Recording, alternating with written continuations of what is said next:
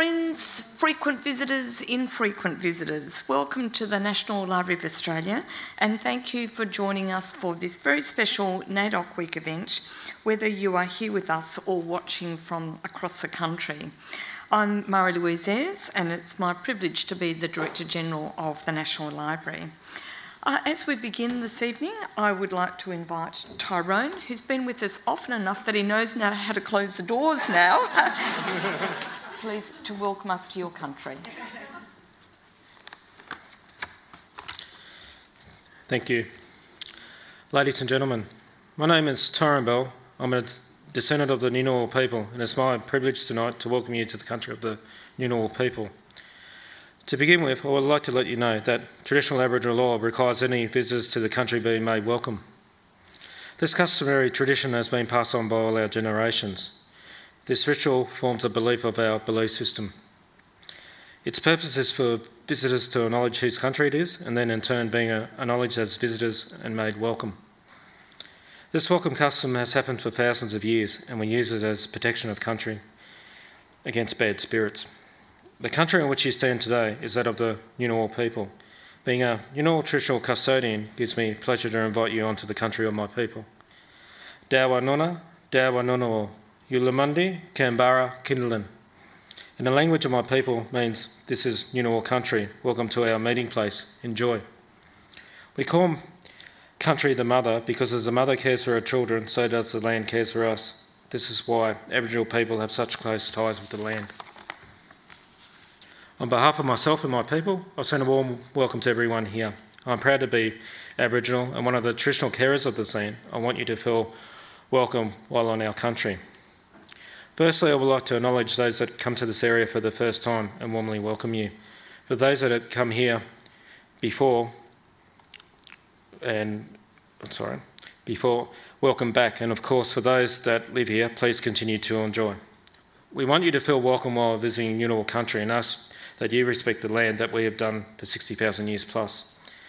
So, in keeping with our Ngunnawal tradition and the true spirit of friendship and reconciliation, treat everyone and everything with dignity and respect. And by doing so, it is our belief that your spirit will be harmonised with your stay on Ngunnawal country. It is our belief that our ancestors will then, in turn, bless your stay on our spiritual land. May the spirit of the same remain with you today, tomorrow, and always. Once again, behalf, on behalf of the Ngunnawal people, I welcome you to our traditional country. John Yimaba, thank you.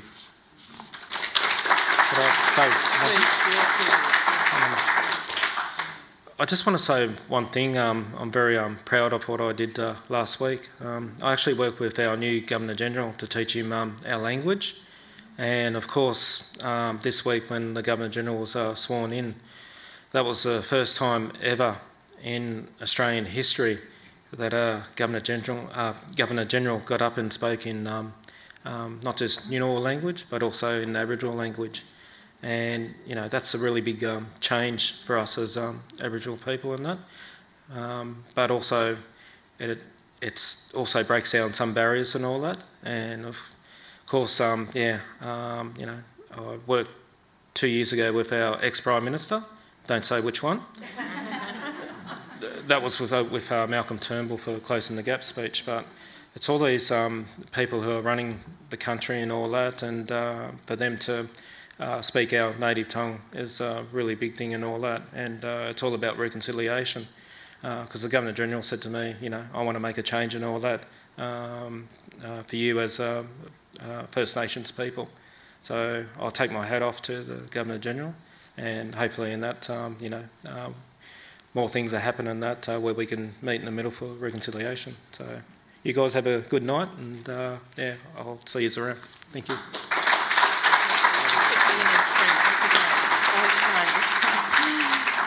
Uh, thank you, Tyrone. We're most grateful for your welcome. And, and just before, when we were speaking, we were saying that um, it's easy to despair about things not changing, and then you hear of the Governor General being sworn in and then speaking in language, and you think five years ago wouldn't have happened, ten years ago wouldn't have happened. We are really grateful as ever to um, Tyrone for his welcome. Um, and in this International Year of Indigenous Languages, we're really especially grateful for the generosity that Tyrone and others have shown and the trust that they have placed in us um, by sharing their language and knowledge with many here at the library. Um, later this year, we will have a, um, a, Collections in Focus in the Treasures Gallery, which will be focusing on uh, collection items with uh, Ngunnawal language and, and meanings. So, next week is NAIDOC Week, a time to celebrate the history, culture, and achievements of Aboriginal and Torres Strait Islander peoples, and the National Library is proud to participate in this event. We're honoured to play a role in preserving the history, culture, and achievements and language of Australia's Aboriginal and Torres Strait Islander peoples. But preserving makes it sound as if they're past, locked away you know, cared for in cotton wool, and that's not the case. Their living collection materials are around living languages, and we're working hard to make these available in consultation with communities and individuals. We remain very proud many years later of having had a role in fulfilling the recommendations of the National Inquiry into the separation of Aboriginal and Torres Strait Islander children from their families. The inquiry recommended the recording and preservation for future access of the testimonies of Indigenous people affected by removal policies. We are privileged to be custodians of 340 interviews with families and children who experienced separation, as well as those who cared for them, worked in institutions, and were involved with administration, policy, and implementation in a professional capacity. Thanks to the generosity of interviewees, many of these interviews are available online. This evening, our guests are exploring how Indigenous Australians have campaigned and continue to campaign for their rights and for recognition. Tonight begins with a presentation by Dr. Elizabeth Burrows. Elizabeth is a senior lecturer and researcher at Griffith University and a member of the Griffith Centre for Social and Cultural Research. She studied the role of Indigenous print media in the public sphere from 1846 through to contemporary online publications. The library is also very pleased to claim her as one of our own, as an alumni of the National Library's Fellowship Program, with her research project, Aboriginal Rights Movement Media from Origin to Online, undertaken in 2018. Please join me in welcoming Dr. Elizabeth Burrows to speak about how Indigenous people have been using media to campaign since the earliest days of colonisation. Elizabeth.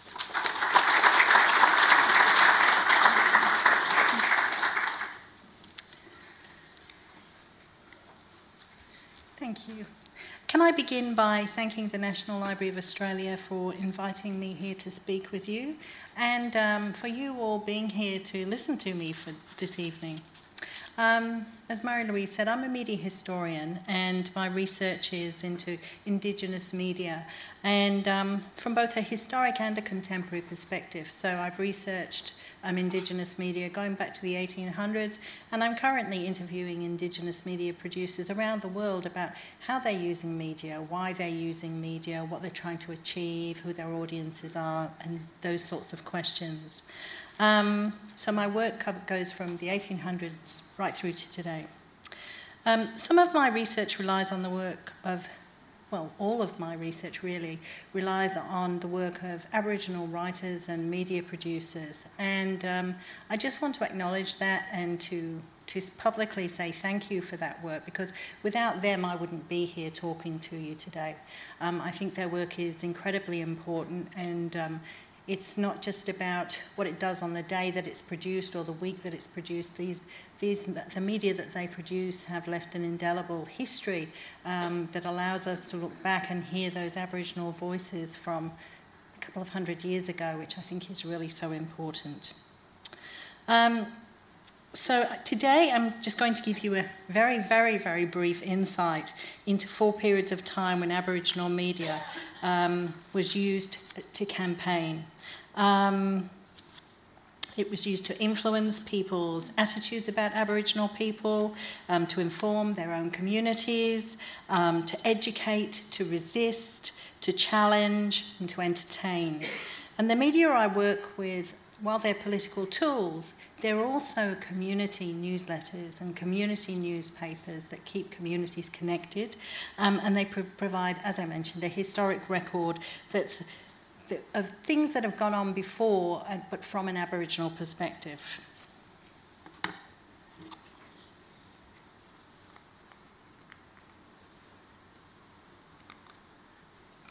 Um, so I'm going to start my talk in 1836 um, on Flinders Island, which is a not a small island, it's actually quite a large island off the north coast of Tasmania, or as it was known then, Van Diemen's Land. And this is where the first Aboriginal publication, the Flinders Island Chronicle, was produced from September 1836 to December 1837. And sometimes when I say to people, Oh, I study Indigenous media, they go, Really? You know? And when I tell them that the first publication was produced in 1836, they're surprised. But to me, it's a very important publication, um, and it really fits in with what we're talking about today people being able to tell their stories and have a voice. Uh, so when the British arrived in Van Diemen's Land in 1804, there are estimated to have been around three to 4,000 Aboriginal people in Van Diemen's Land. Uh, by 1832, after fierce fighting, only 300 people survived, and only 134 eventually were settled on Flinders Island um, to live under the control of the Aboriginal controller or, or conciliator or protector, George Augustus Robinson. Oops, we're going backwards, we'll go forwards. Um, so this is a picture of um, the church on Flinders Island. Um, Robinson had his own agenda. He wanted to use the Aboriginal people to make a name for himself. Um, he wanted them to adopt, adopt, Christianity. He wanted them to give up their own languages, to give up their cultural traditions and laws. And the Flinders Island Chronicle was, without a doubt, a tool to help him achieve that goal. The newspaper was read out loud to the people um, in this church um, when they had lessons. And the church, all that's left now of that settlement is this church, um, a garden with a table, and um, the graveyard. And some people have dismissed this publication as a PR exercise for Robinson, and that's certainly true. It was a PR exercise for him from his perspective. Um, he wanted the newspaper to show people back in Van Diemen's Land the success he was having in converting the Aboriginal peoples under his care. However, I always thought that the newspaper had a different story to tell as well. The Flinders Island Chronicle was written by two Aboriginal men, Walter George Arthur and Thomas Brune, or Bruni, depending on where it's written. And I wanted to understand if they had injected their own story into the publication. So I typed up all the publication, every, all the different pages of it, and it took me quite a long time. Um, and then I processed it through some um, software, um, which is called Leximancer. It's qualitative analysis software.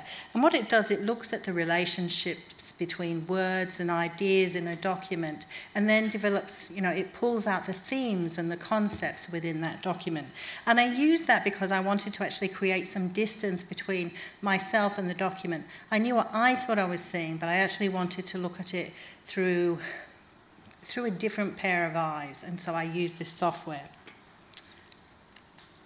So these are the themes that Leximancer pulled out. And they confirm that the newspaper was indeed fulfilling Robinson's goal.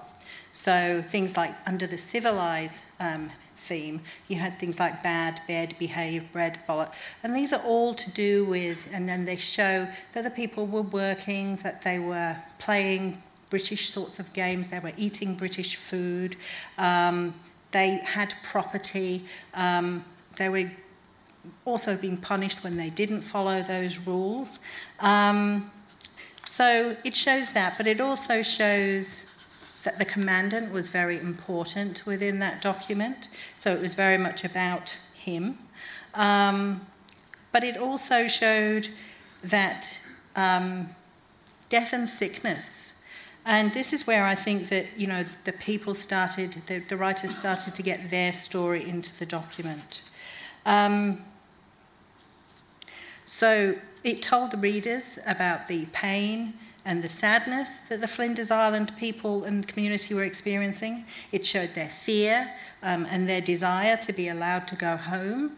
Um, and the existence of the hunting and traditional culture themes showed that some people were resisting Robinson. So they were still going out hunting, they were still using ochre to decorate their skins.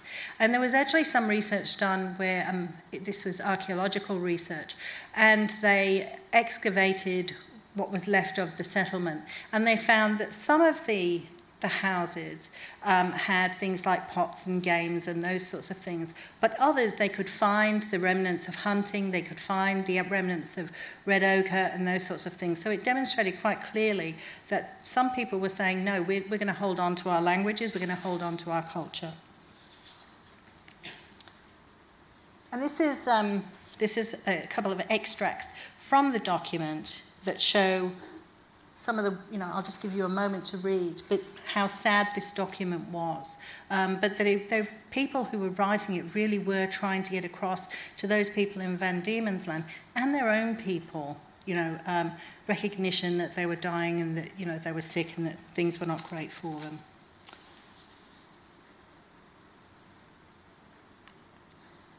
This is a picture of Flinders Island because I I was so touched by the document that I wanted to go there and I wanted to actually sense what it must have been like to be there, or at least to, to feel what it was like to be on the island. And this is a little beach that's very close to Wybalenna, which is the name of the settlement. And I stood there on that beach, and I, you can't see Tasmania, um, but I really had, you know, it made me think how desolate it must have been. You can see how windy it is. The wind was knocking the tops off the, of the waves. And I tried to imagine what it must have been like for those people to have been taken there against their permission and then not being allowed to go home. And I imagine them standing there looking back at their own country. Um, so in the 1800s, the Flinders Island people um, wrote a newspaper and Walter George Arthur, who was one of the writers of that newspaper, wrote letters on behalf of the community to prominent people around Van Diemen's Land to seek their help. And the Flinders Island community also sent a petition to Queen Victoria. So they were very much using media at the time to try and get their stories out, to get their perspe- perspective out, and to try to change minds and to change attitudes and to influence social change. So now hold on to your chairs because we're going to fly forward through time a little way and uh, we're going to whiz through to 1923 in New South Wales. And this was when the first formal Aboriginal rights organisation, the Australian Aboriginal Progressive Association, was formed. And this is a picture of Charles Frederick Maynard, or Fred Maynard, one of the two men who formed the AAPA. And unfortunately, there's no picture of the other man, Thomas Lacey. Uh, but Maynard was a member of the Waterside Workers Federation, and he'd worked in a range of occupations around New South Wales that had really given him an insight into the terrible conditions his people um, were experiencing at the time. So Maynard and Lacey worked on the um, Woolloomooloo wharfs and while they were there, um, they came into contact with an organisation called the Coloured Progressive Association. And this is a photograph of a dinner that that association had. And the man at the back there with the ring around his head, that is Fred um, uh, Maynard, Fred Maynard. Um, and the CPA introduced them, Lacey and Maynard, to the works of um, civil rights worker Marcus Garvey. Marcus Garvey was born in Jamaica before moving to the United States. But he wasn't just a civil rights worker. He was also a journalist and an editor, and he really knew how to use media to circulate his message. And so he produced um, a newspaper called The Negro World.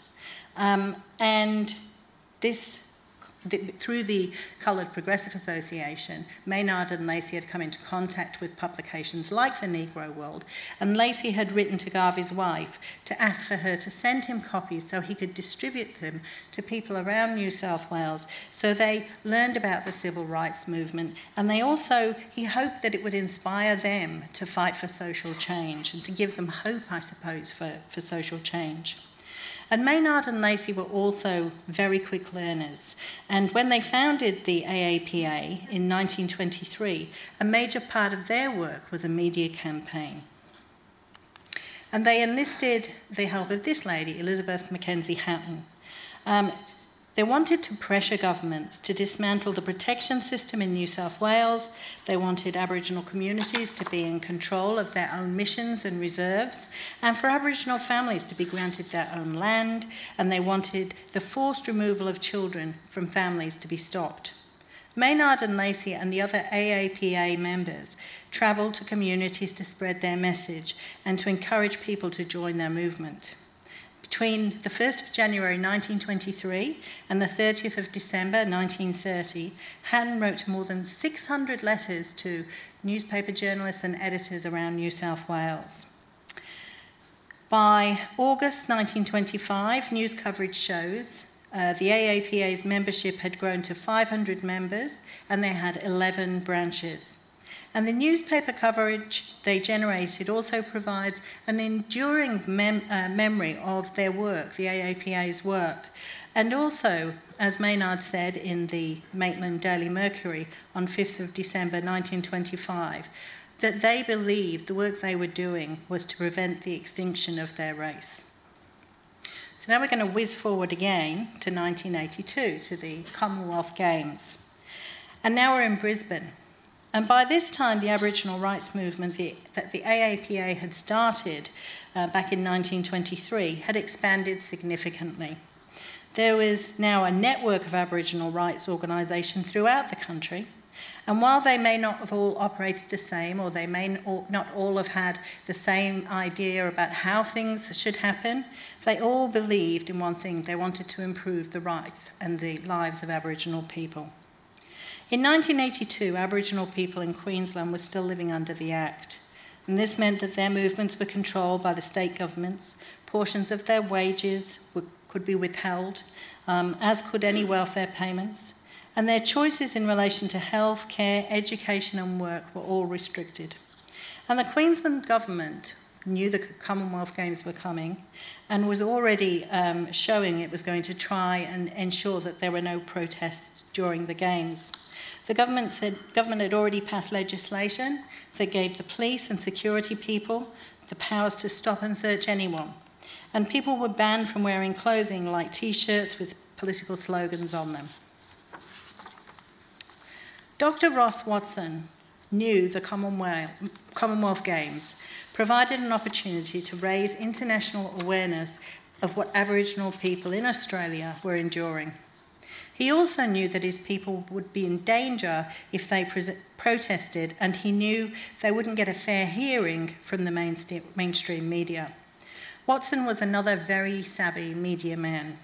He started Murri Radio 98.9 radio station, and he published a newspaper called Black Nation. And I'm going to let him to explain why he published this newspaper. So listen to him speak on what he was trying to achieve from a, a, a video from the State Library of Queensland State of Emergen- Emergency exhibition.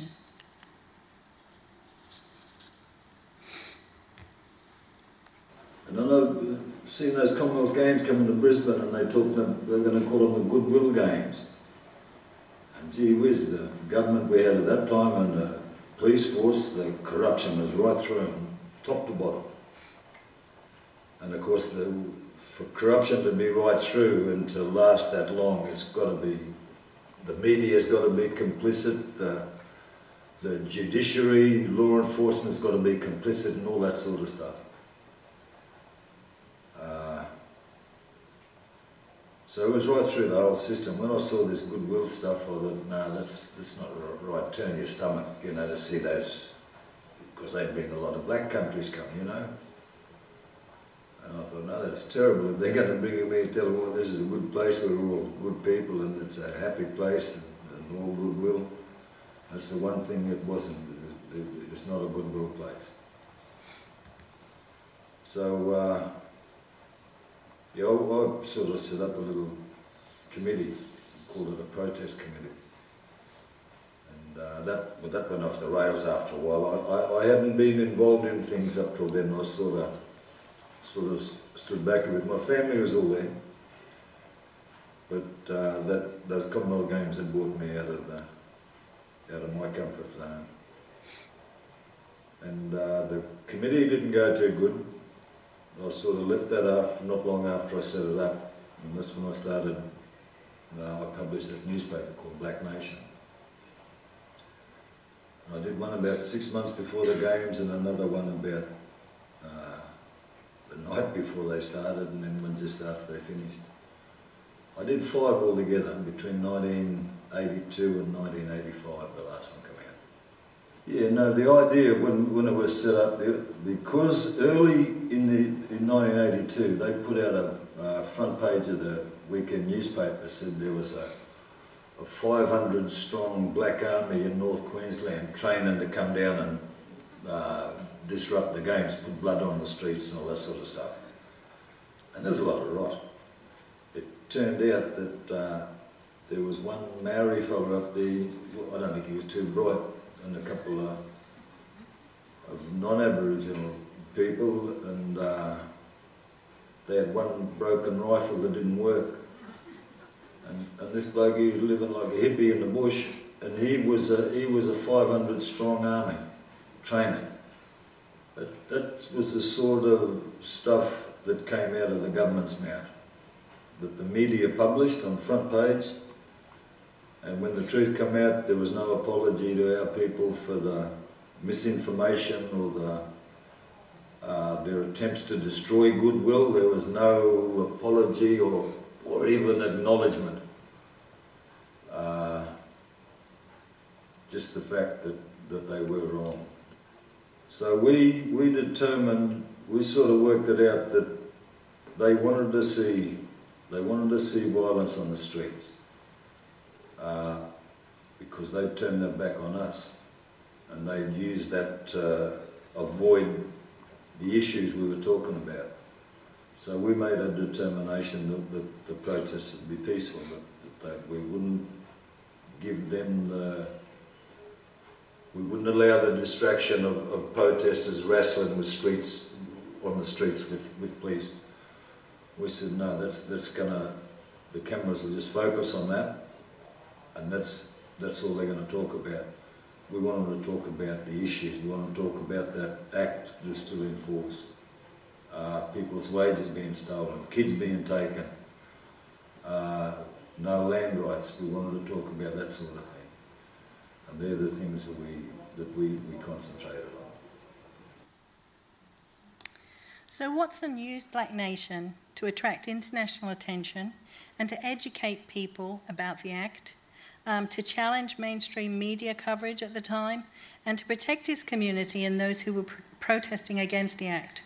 He used Black Nation to educate readers about police powers during the Games and to encourage people to avoid violence, to keep attention on land rights and getting rid of the Act.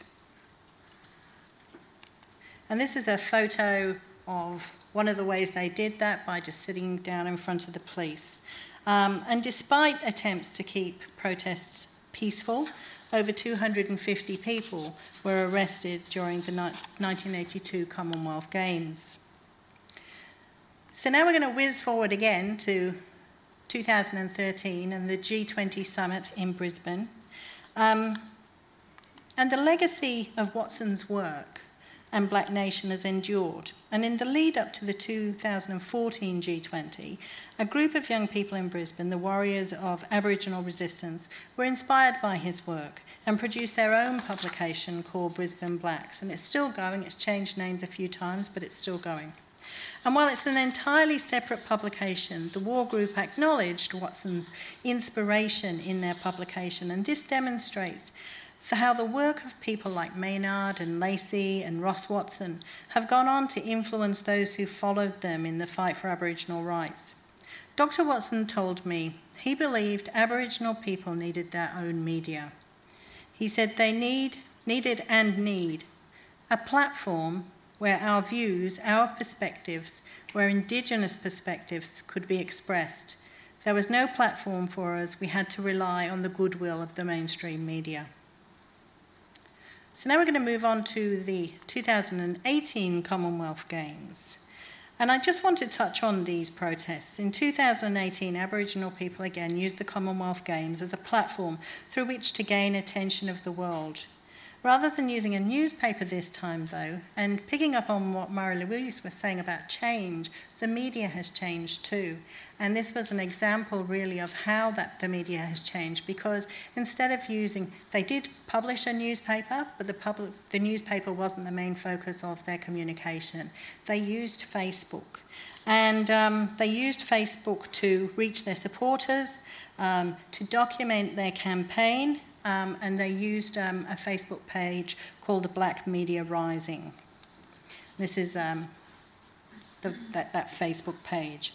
And the campaigners shared information about the protests. They asked for community assistance. Some of you will remember the thing that went on with Channel 7 with the Sunrise program, and they used um, their Facebook page to say where are they going to be broadcasting, um, so to ask for help like that. They used their Facebook page to encourage people to join their protests, to support them using Twitter and so forth, but it also documented events that occurred from an Aboriginal perspective. And they used the Facebook page to document their interactions with the police. And like in their 1982 counterparts, protesters at the 2018 Games were stopped by the police on a regular basis, um, went through pat down searches, were refused entry to the stadium if they were wearing shirts with political comments on them, such as No Justice, No Games or Stolen Wealth Games. And Pikari Ruska recorded co- video content of police activity and made a point on camera that the only people from only the, sorry only the people from Camp Freedom had a security or police escort into the stadium. She also called on people to tweet their support for the Camp Freedom people. And these are a couple of the posts. So, local police now targeting blackfellas, and the Stolen Wealth Games photograph. There were some really great photographs and some interesting videos as well. So, the Black Rising Facebook page shared information about the Camp Freedom community. It provided an opportunity for two way communication. They didn't take down people who the posts from people who criticised them. They left them there. So it's a document that shows not just you know Aboriginal people supporting them, but also people who are saying this isn't right. You shouldn't be doing this. Um, so it's a record of what was happening and attitudes at the time. Um, but it makes it very clear that people at and from Camp Freedom felt discriminated against and victimised and it's also a record of their experiences during the 2018 Commonwealth Games protests. So, while this is a very short presentation and discussion of how Aboriginal people have used media, I hope I've given you a sense, although I suspect most of you already know, how important Aboriginal media, media produced by Aboriginal people, is. Um, it's important at the time of protest because it provides information, support, and motivation for supporters. It provides an opportunity for Aboriginal people to speak in their own voice and to tell their own stories and pre- present their own perspectives. But after the protests, and this is where I come in, and it's something I worry about now because of social media and new media. In a hundred years, when someone like me comes along, is the media that we're producing and putting online or using through social media, is it going to be there as a record, as the Flinders Island Chronicle was? Um, but Aboriginal media also provide a document, a written record of Aboriginal perspectives at that time, what was happening through Aboriginal voices. So they document Aboriginal voices for change. Thank you.